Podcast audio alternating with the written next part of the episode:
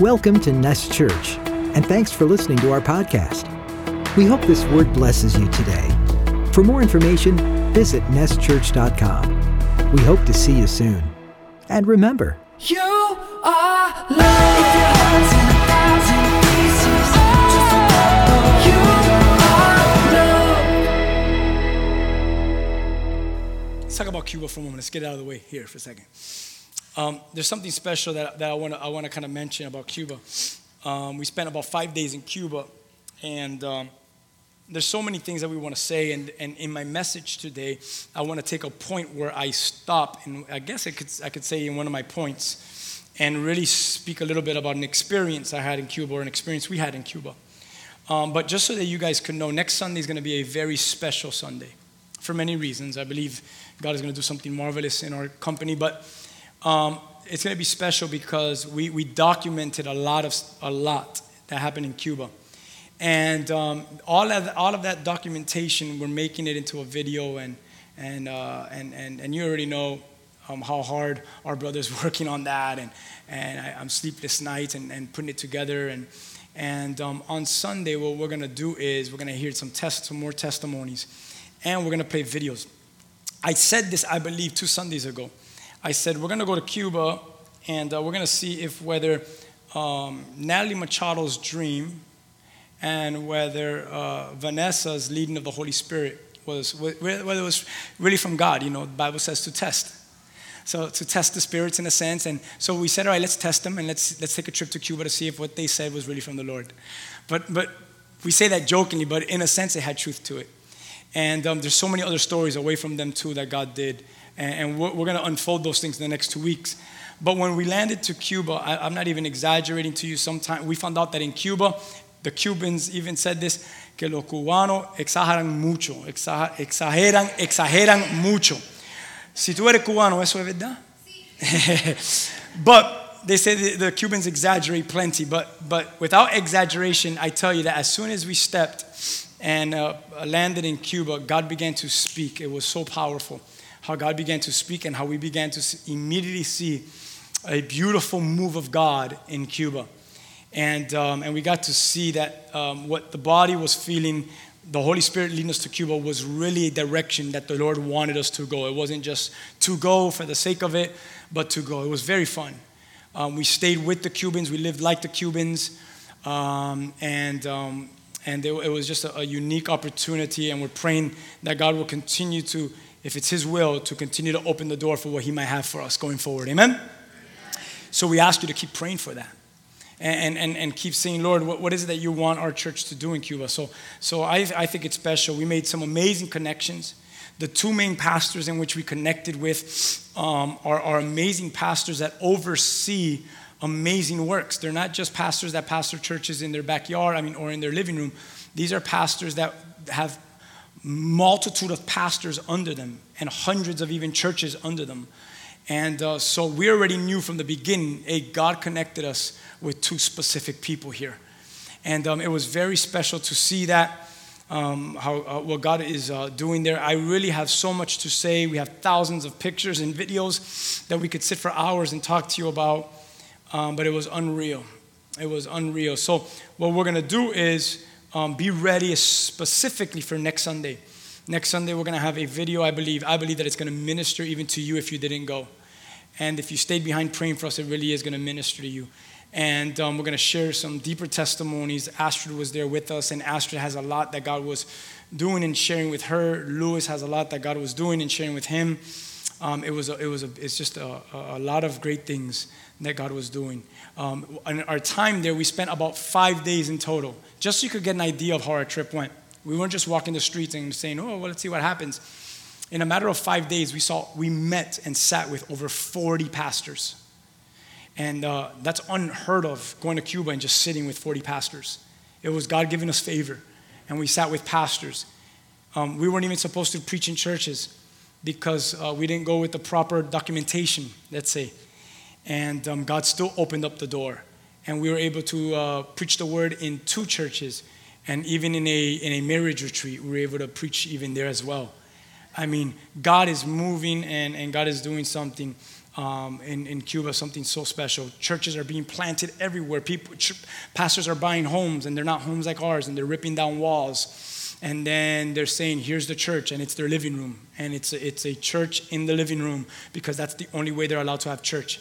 So because of that, they're not allowed to build a mega church. But with my own eyes, I've seen the mega church, and it's growing in Cuba but it's growing it's growing by small groups of 50 80 120 over there 100 over here 80 something over here and it's multiplying and what's happening is rather than having one dynamic leader with thousands of people in attendance you're having thousands of dynamic leaders all throughout the land of Cuba being spread and people in their living rooms hearing the gospel and transforming their lives for Jesus Christ what we've seen in Cuba is unreal what we've seen in Cuba is unreal. We've seen leaders and pastors raised up um, like I've never seen before. I mean, just churches being planted.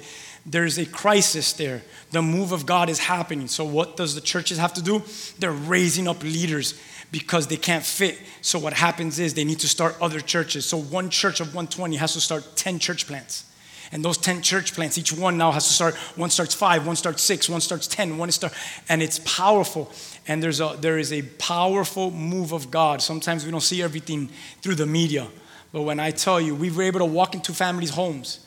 We were able to walk into hospitals, and just our presence before them, people would begin to break down. There's people that are hungry for the gospel of Jesus Christ, that are ready to fall at his feet. And that is why we're seeing such great revival in the midst of such hardships. And if you study the Bible, you recognize, and if you study world history, you recognize that God always moves in the midst of persecution. Where there's not persecution and there's comfortability, you see more of a lukewarm church.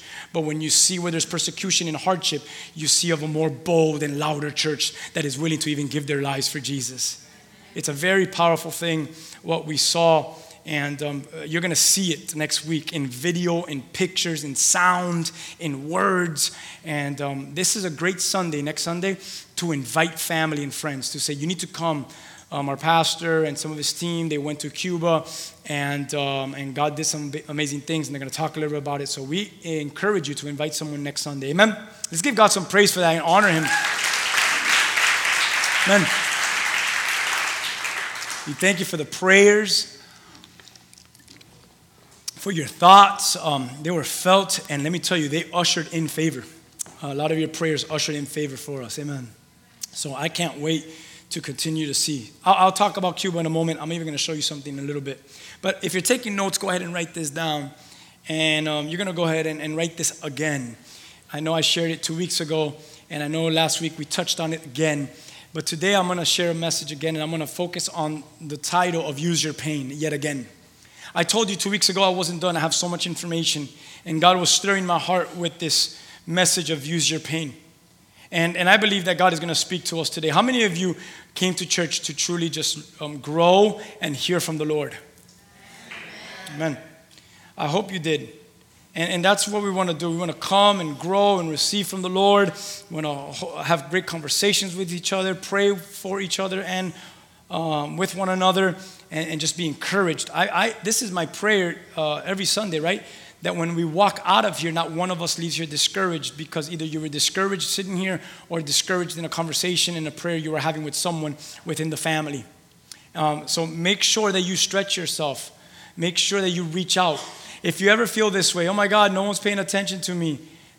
Man, every time I do that, because I do that and I'm the pastor. I do that. Oh my God, no one's paying attention to me. I have to look at the mirror and recognize, no, it's like you're not paying attention to anyone. So sometimes when I'm feeling that way, it's God calling me to reach out to someone.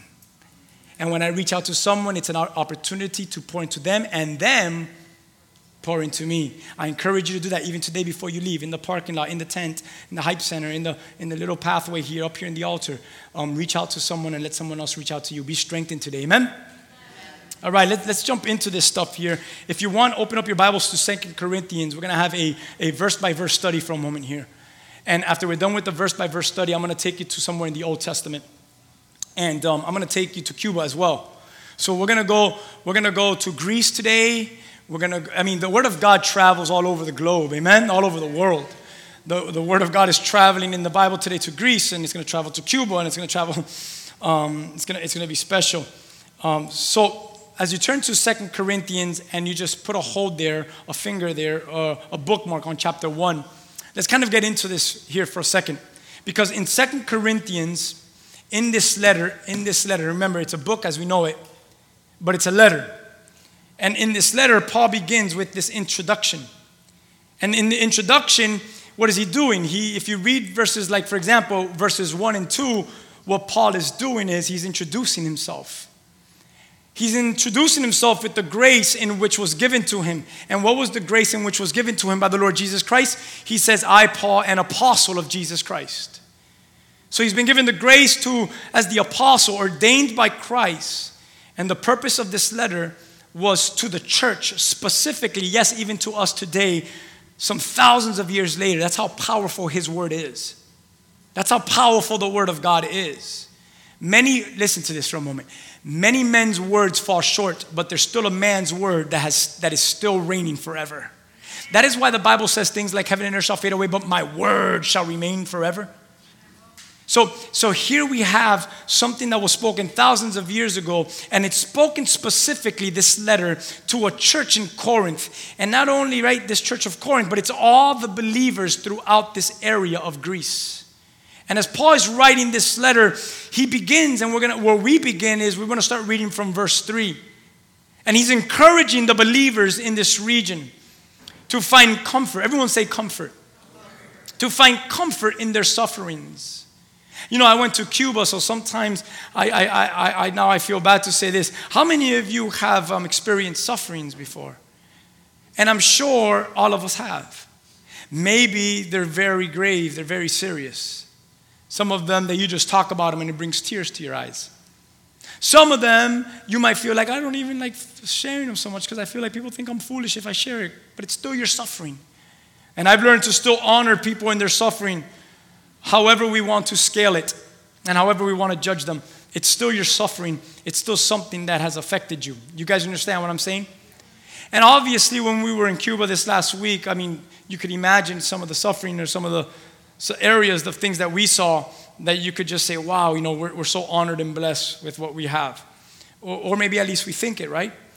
So, but uh, maybe uh, every single one of us, or a few of us, or the majority of us, we, we could experience or we could um, uh, we could speak about sufferings and we could relate to this word sufferings. And, and, and this is what Paul is doing. He wants to speak to a specific region. And in these verses, he wants them to find comfort specifically in their sufferings. And if you know anything about the church, um, especially this church, the church of Corinth, there was a lot of divisions in the church of Corinth. There was a lot of divisions. Divisions is nothing new in the church of Corinth. You see it there. There was a lot of quarrels, a lot of fighting going on in this church of Corinth. Um, it, it, was a church that I would say this it was a church that suffered much.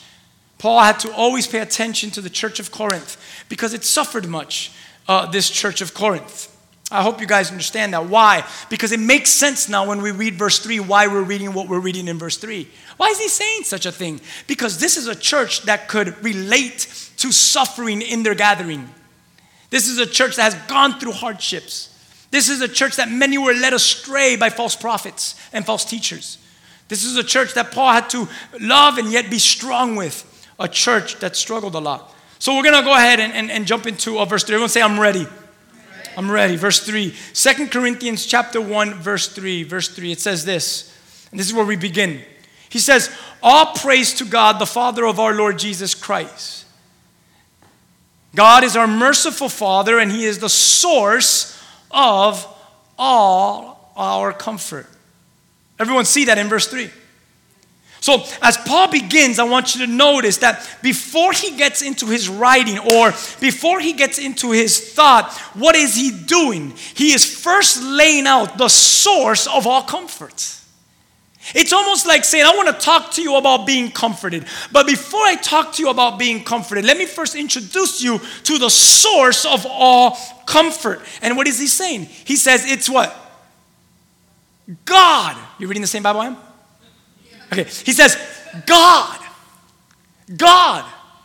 God is our what? Merciful Father. And He is the source of all comfort. Let me ask you a question for a moment. Pause, Selah, right? Selah, and think about this for a second. Watch this, watch it. What is the source of your comfort? I love, Vanessa, that you came up here and you were so bold to say, you get home from work and you drink a beer.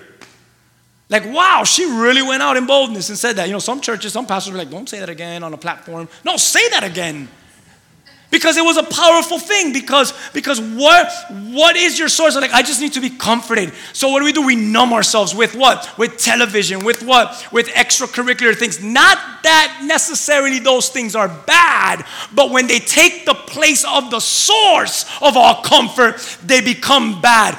Other things shouldn't be the source of our comfort. Paul is introducing the source of our comfort is god our merciful father This is kind of like verse by verse for all you guys that like verse by verse teaching. Okay, that's what he's doing there.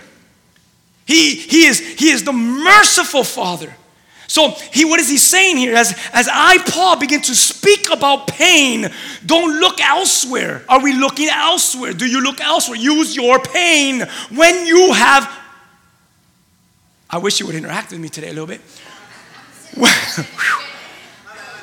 Y'all went to Cuba with me and I left you there or something? When you have pain, where do you run to? Where is your comfort when you have this pain? And then and that's what he's saying. So as I begin to speak to you about pain, don't look elsewhere. I want you to really examine yourself because that's what you do when you read the Bible. The Bible is described in scripture as a mirror. What does that mean? You look and it bounces. It's going to reflect who the image is before it. So, as I'm reading this verse and I'm studying this passage, I need to recognize where am I running for my comfort? Is it God or is it another God that I have made? And that is what Paul is saying to the church. I'm not saying he's saying this to you. Don't get offended. I'm talking about he's talking to this about Corinth. If you thought this was about you, I mean, but it's about what was happening in Paul's day. It was what was ha- it was happening in Paul's days. Let me ask you a question. Has something has has much changed since the days of Paul? Some of us are st- we're still like the church of Corinth. And, and he's saying here, he says, don't look elsewhere, but what? But only unto God, who is our Father, who is the source of all. You're gonna get it. All comfort all comfort. Let's go to the next verse. Verse 4. What does he do? Ready? He comforts us. Here's the source. Here's what the source does. Here's the water. When you drink it, this is what water does for you. So now he's going to give you the side effects of the source. When you drink from this water, you start to have the effects of the water that you're drinking. So, because you drank from your source, he now comforts you in all of your troubles. Ah, I feel like I'm never comforted. I feel like it's one misery after another misery, one trial after another trial. It's fine. Maybe the Lord wants to take you to a deeper place of comfort, so He's got to bring greater degrees of trouble. Because if I don't go through greater degrees of trouble, maybe I won't fully surrender yet to the God of our comfort. What a beautiful passage this is. What beautiful scripture this is. He comforts us all in troubles. Look what he says in the next part of this verse. So that we now can what? Comfort others. I love that Paul writes, hey, this whole comforting thing and this whole salvation thing and this whole getting touched thing and this whole transformed thing and this whole thing like, oof, you were down in the gutter, but now you're smooth like butter. It's not just for you, it's for the other person as well in your life that you need to spread with butter, that you need to soothe their wounds. That you need to give them oil, that you need to give them a prayer, that you need to give them a hug. Look what he says in this verse. Come on, let's read through the flow of this scripture. He comforts us in our troubles, not so you could just sit there and numb yourself, but so that what? Now you can comfort others. You're called to the world. Man, am I excited for this passage. And when they are troubled, we will be able to give them the same comfort God. Why does the world need to be troubled? Because there's a bunch of troubled people in this house. Come here, how many of you are troubled people? been, been troubled people.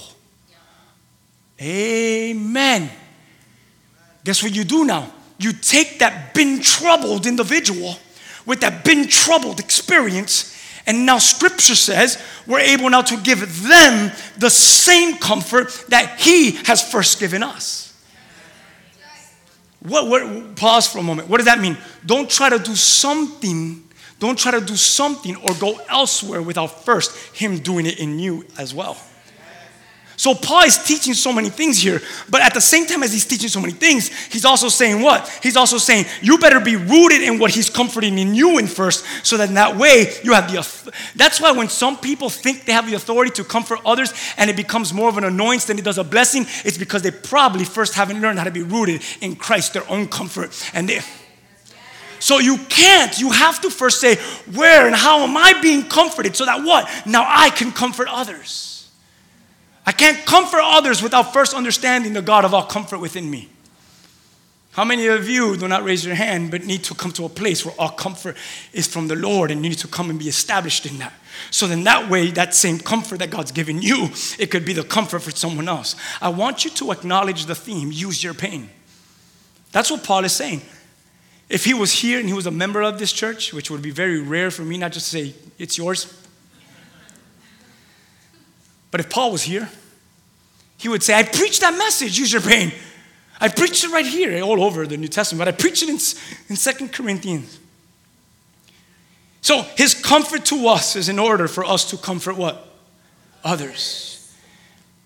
I, I wrote this down and I mean this because they may, they may open up to receive comfort from you before ever opening up their hearts to receive comfort from the Lord. So, what does this mean? Paul is saying something very, very special. Your comforting, your comforting, your comforting introduces them to his comfort. If I am comforting my brother or my sister, if I am comforting my brother or my sister, if I'm comforting him, and I'm not doing it in the comfort of the Lord, I'm just drawing you to me. But if I am rooted in the comfort of God, and I am comforting my brother and comforting him, he's going to come to be, or he's going to be introduced now to the true comfort, and it's the comfort of God. It is the place of being established in the most important place where He becomes the God of all comfort. So then, in someone else's life, I could be the same comfort to you. But in being that comfort, the one thing, the one person that you're gonna meet is none other than God, the God of all comfort. That's the same man that said, What? Imitate me as I imitate him.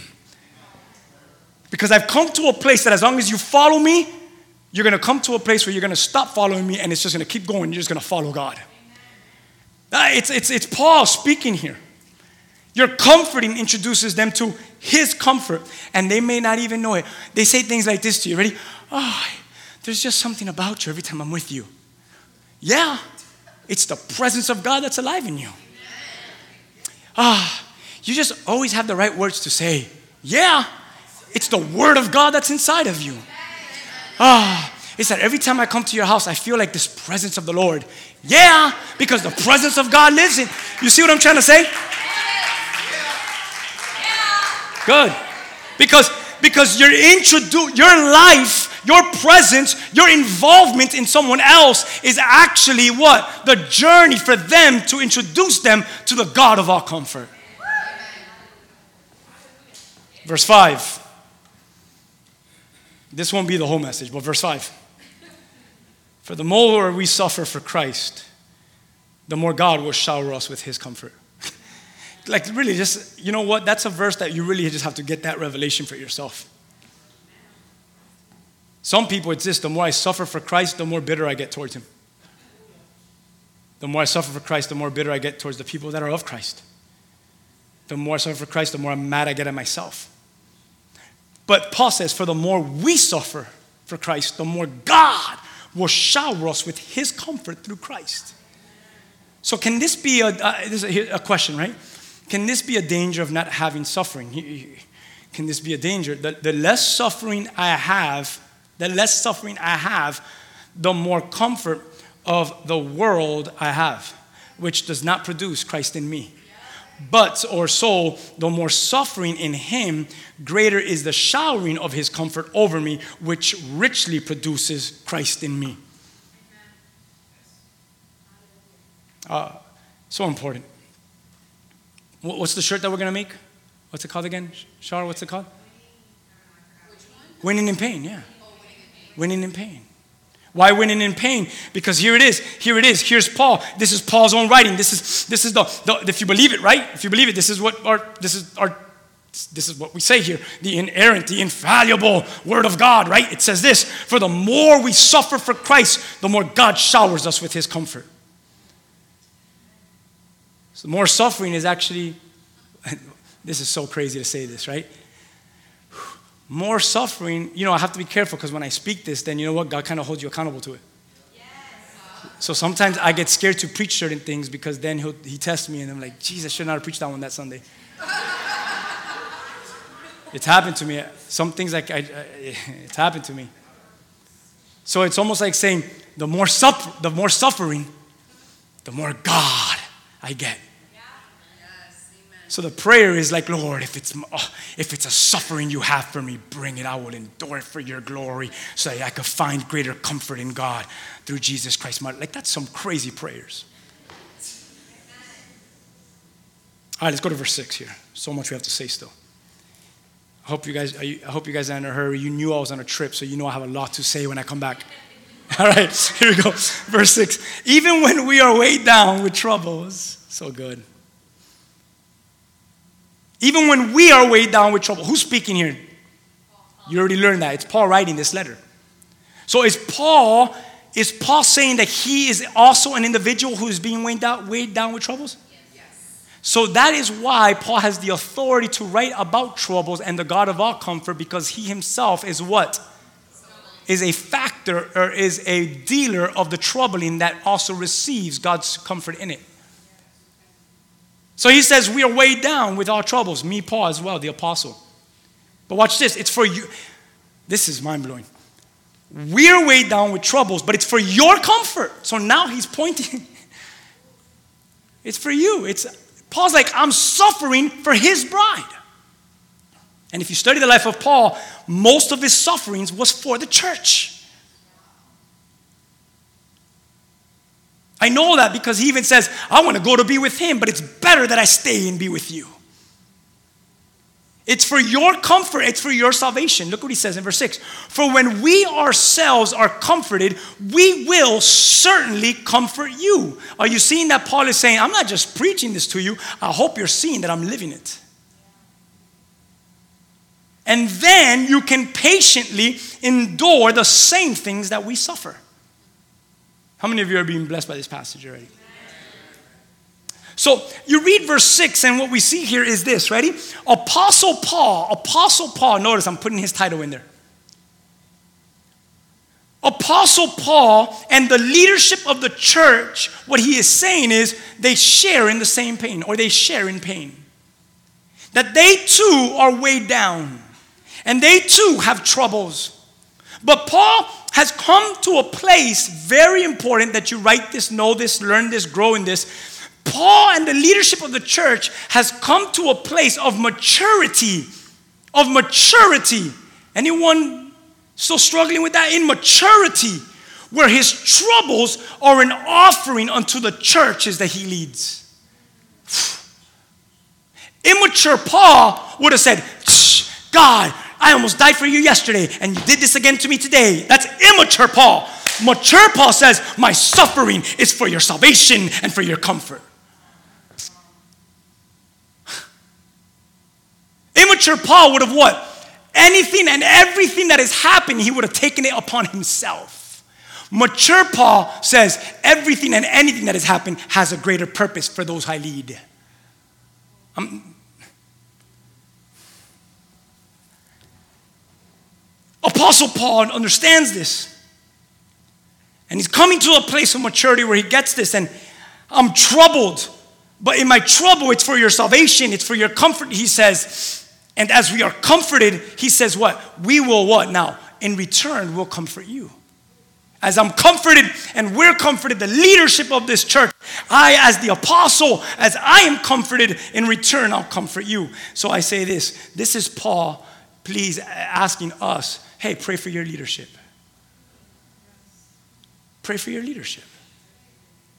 If Paul wrote this letter to Corinth, they should have stopped right there and had a whole vigil for Paul. because, because here's Paul, and I say, pray for your leadership. When? When should you pray for your leadership? My answer is always, as much as you can, pray for them. Because why? They need to use their troubles, they need to use their pain while being comforted in Christ.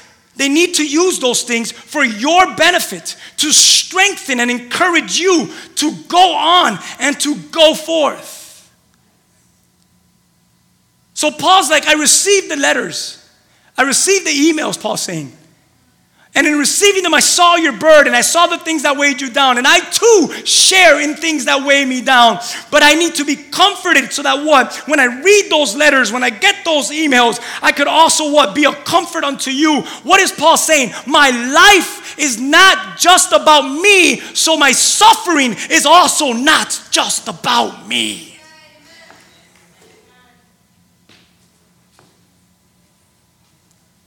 It's to strengthen, it's to encourage you to go on. And they too, and, and we too, are weighed down, but we need to use it. We need to use it. If you're weighed down and God's calling you to be a leader in your family, in your workplace, in the ministry, if you're weighed down, you need, guys, listen, you need to use it for the building up of the saints. The moment that you grab your weight down and you use it to show a bad image of Christ, you've lost all weight of the Word of God in your life. But when you're weighed down and you use it to bring forth a beautiful aroma before the Lord, it is a strength and a glory for the church. It's a win. And that's what Paul is saying. It's for the building up of the saints. It's not to destroy the church and the saints, but to build them. How many of you could say amen? And then he says in verse 7 We are confident that you, as you share in our sufferings, what does he say? You will also share in our comfort. The comfort that God gives us. And Paul is inviting the church, listen now, Paul is inviting the brethren, Paul is inviting the church, the brethren, to take part of the, of the unity of each other's suffering. And even in this, their leader, so that they can also share and take part in the unity of God comfort that He gives.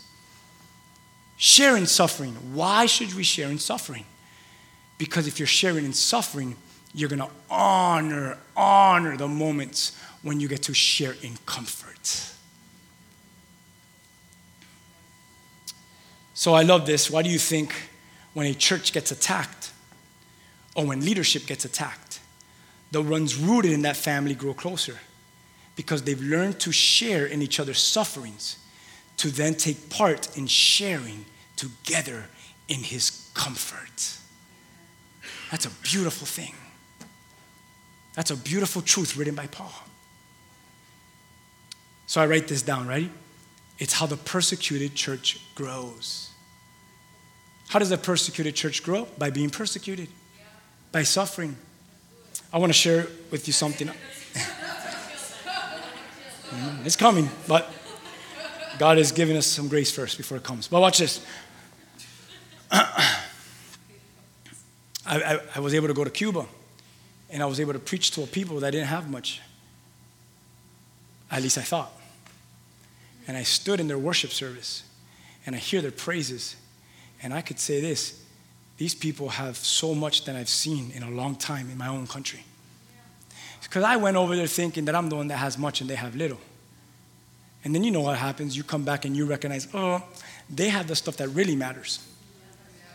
And we may have the stuff that really doesn't matter fully.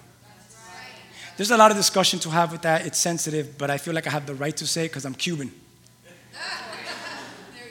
And my family has also been hurt. And my family also aches. So I'm very sensitive to that. And my family also has pain because of the land, because of that country, and because of the government, because of many things. But away from the politics and away from all those things, I'm talking about now the realm which is spiritual. I've seen something so beautiful that my eyes have not seen in a long time in the United States of this grand America. And I believe it's probably because when they have little, they've learned to receive much. And maybe I'm not talking about you.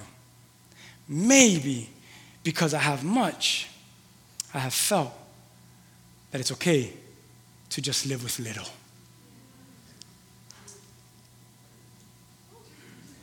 It's unreal to be in a Cuban church and to scream out, Freedom! We're preaching. And I want you to see the freedom and the liberty that this church has. Just watch this clip for a moment.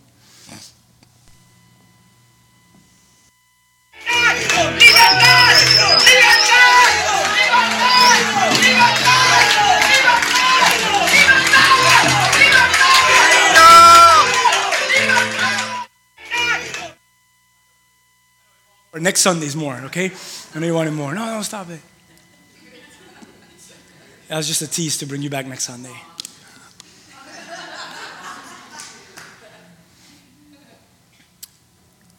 So I, I, I wanted to show that because we're confident, verse 7, that as you share in sufferings, you also get to share in the comfort that God gives. In Cuba, I've never seen in my life, I've, I've heard about Iran, I've heard about a lot of countries in the East specifically. But I've never seen, with my eyes and me being there physical, I've never seen almost, I could, I could say this, almost identical to what I read in the book of Acts. Almost identical to what I read in the book of Acts. I see it lived out through Cuba.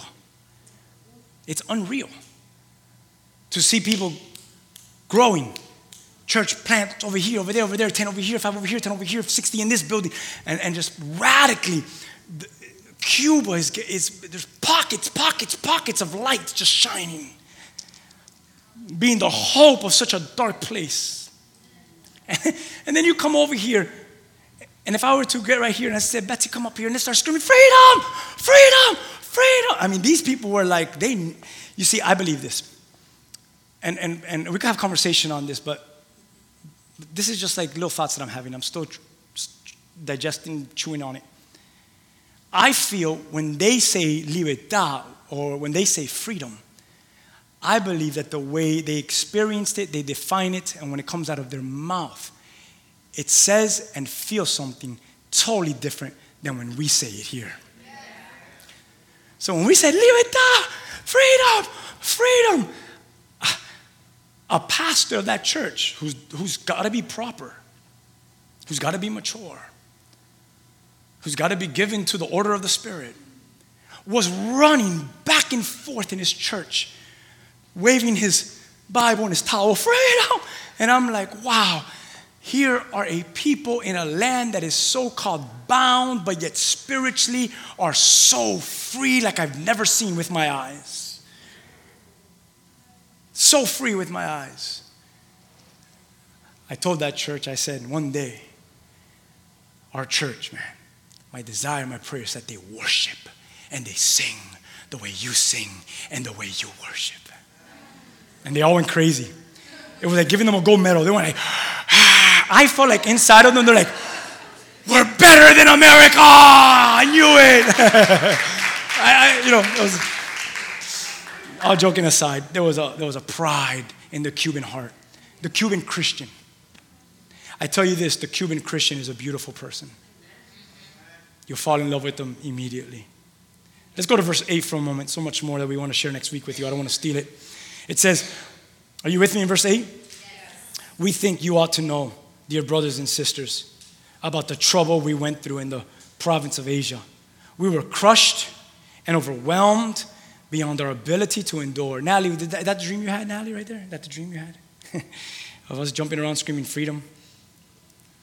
We were crushed and overwhelmed. Look, look at what Paul's saying here. Brothers, sisters, brothers, sisters, about all this trouble that we've gone through.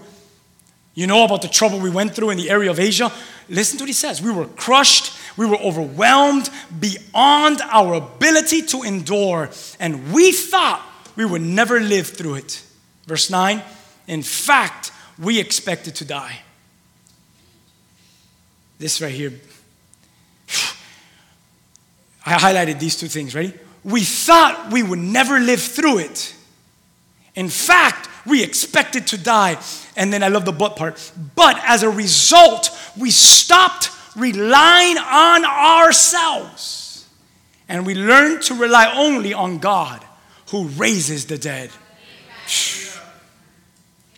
I have a whole other passage that I'm going to preach, but if God gives me the opportunity next Sunday, I'm going to preach this. I'm going to ask the worship team to start coming up. I'm going to be sensitive to what God wants to do here. I'm not going to jam you with information for the sake of jamming you with information when I could take our time exposing the scripture. Amen? Can I read verse 8 and 9 one more time? It's so important that you catch what Paul's saying, the heart behind this. He says this, let, us read it again. He says, We think you ought to know, brothers and sisters, about the trouble that we went through in the province of Asia. You should know about this trouble. we were crushed and we were overwhelmed beyond our ability to endure. And we thought that we would never live through it. In fact, we expected to die. This part is so important in this text. Because he's saying this we were going to die, we weren't going to get through it. It was the end of us. The suffering was too much, the pain was too much, the trouble was too much. We expected to die. Maybe you've never been there. To the point where you're death, where the doctors have even told you you're going to die. And God just did something totally different. Paul says, We were expected to die. But I love the second part of verse 9 because it tells a greater story. It's not like Paul is boasting that he almost died for Jesus. It's not like Paul is just saying, hey man, we thought we weren't gonna make it. I feel like verse 9, the second half, has a greater story to tell, has a greater testimony.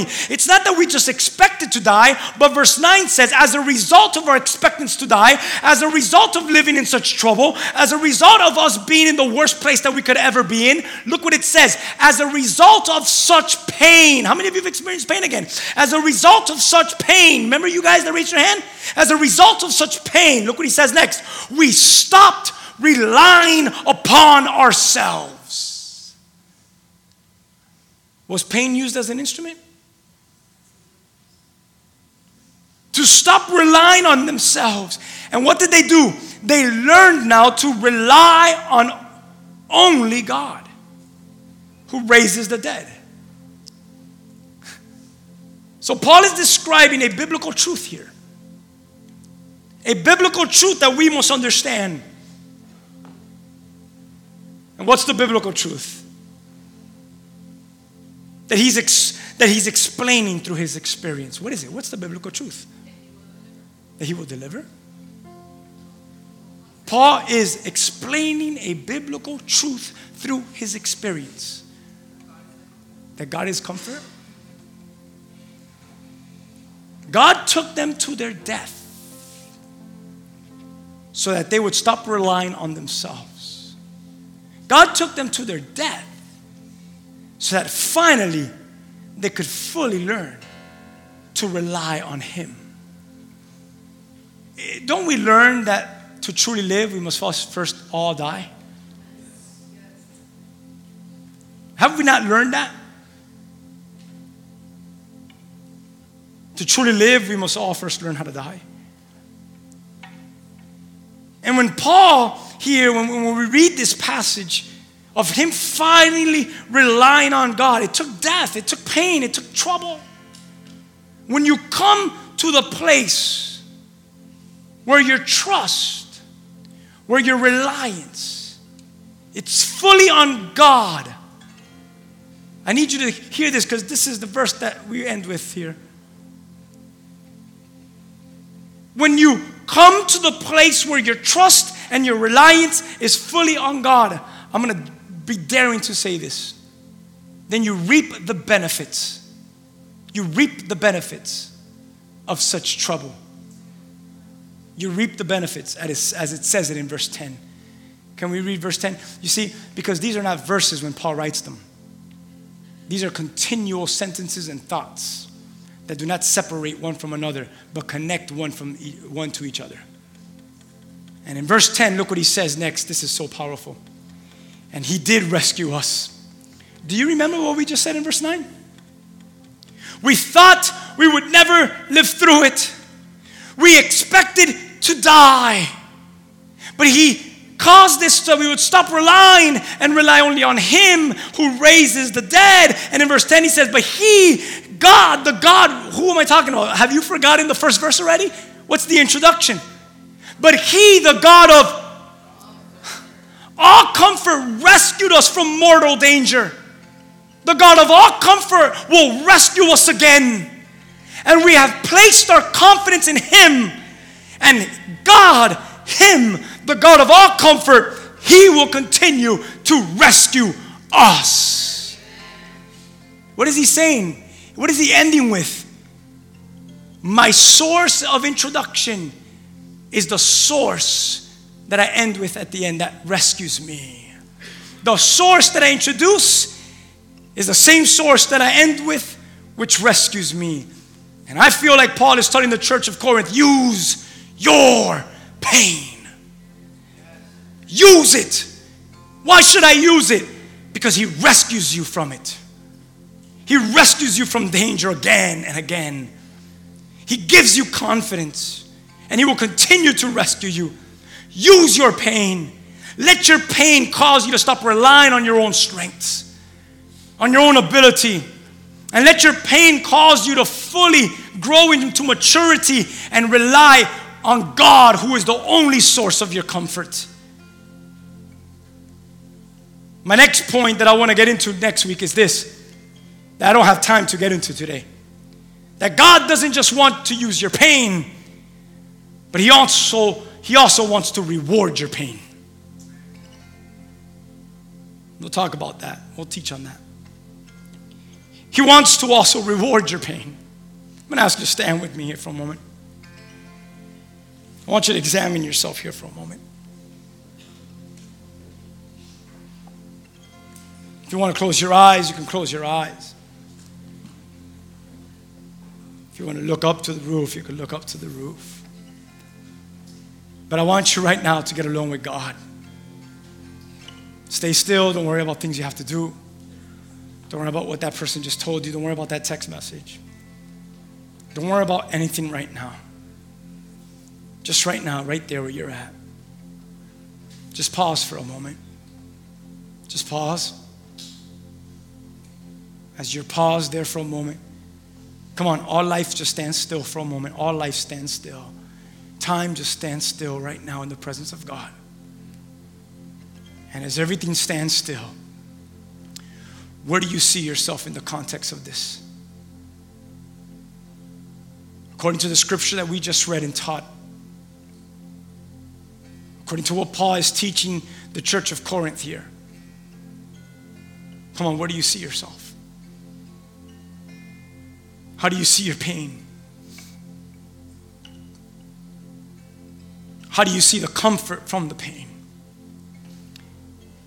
Are you finding comfort from the God of all comfort? Or have you built gods that were never made to comfort you? Here's the first calling. If you've built gods to comfort you, and you need to come to the God of all comforts, I'm gonna ask you to come up here right now. We wanna pray for you. That's the first people I wanna pray for today. Anyone bold enough to say, I've been making false gods, gods of that, should, that will never comfort me. Anyone in here? Amen. Anyone else? All right, second thing, maybe you're finding comfort in the God of all comfort. And maybe your prayer today is, Lord, I need to now be a comfort unto others so that they would come to know the God of all comfort. If that's you, I want you to come up and say, I need to be comfort to others so that they can know the comfort that is the God of all comfort.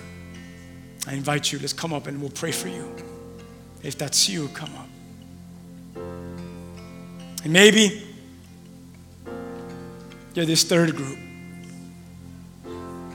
And you're saying, I've been in pain, I've been in trouble. I'm going to be very honest with you right now and just examine. Remember, everything stands still right now. Because of your trouble, you've tried to work things out in your own strength. And because of that, it's gotten you to a greater mess. So today, the Lord, the Word of God confronts you. And today, you recognize that your trouble, your pain that is being used in your life is so that you could finally stop relying on yourself and that you could learn to fully rely on Christ Jesus, on God the Father, who is the source of all comfort. So, for the third group, if that's you today, and you're saying, My, my trouble, has gotten me to rely on myself. And I need to allow my trouble, my pain, to get me just to rely. Rely on Christ. That's for you. There's some people that are up here. Let's pray for them. You know who you are. Let's come up and let's pray for some of these individuals. If you're a leader here, let's pray for one of these. Let's pray for these individuals. Let's pray for these three things. Let's ask the God of all comfort to fulfill this word in their lives. As we sing this song over you, let this the glory of comforting take place in our nest right now.